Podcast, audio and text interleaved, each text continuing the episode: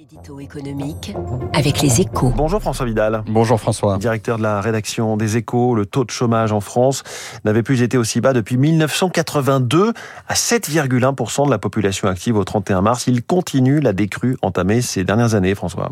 Oui, sur les trois derniers mois, alors euh, la baisse est assez faible, hein, avec 7000 chômeurs en moins, on est dans l'épaisseur du trait, mais la tendance est bien installée. Hein. Depuis son pic de, de mi-2015, le chômage a reculé de 3,4 points et sur les 12 derniers mois, la baisse est encore de 0,3 points, ce qui signifie que le marché de l'emploi reste dynamique malgré une croissance atone et une inflation élevée. Une première dans notre pays où traditionnellement euh, un ralentissement économique était synonyme d'envolée du nombre des chômeurs.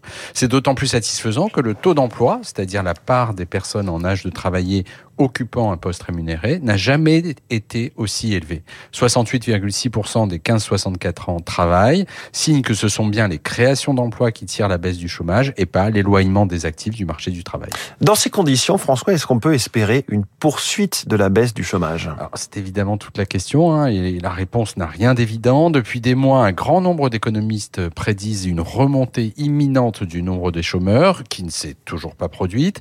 La persistance des pénuries de main-d'œuvre dans de nombreux secteurs invite d'ailleurs euh, l'optimisme, tout comme les intentions d'embauche, toujours très élevées. En fait, tout va dépendre du secteur de la construction, riche en emplois et qui subit un coup de frein brutal dans le sillage de la hausse des taux d'intérêt. S'il devait basculer dans la crise, les professionnels craignent la destruction d'une centaine de milliers d'emplois, un choc qui serait difficile à absorber.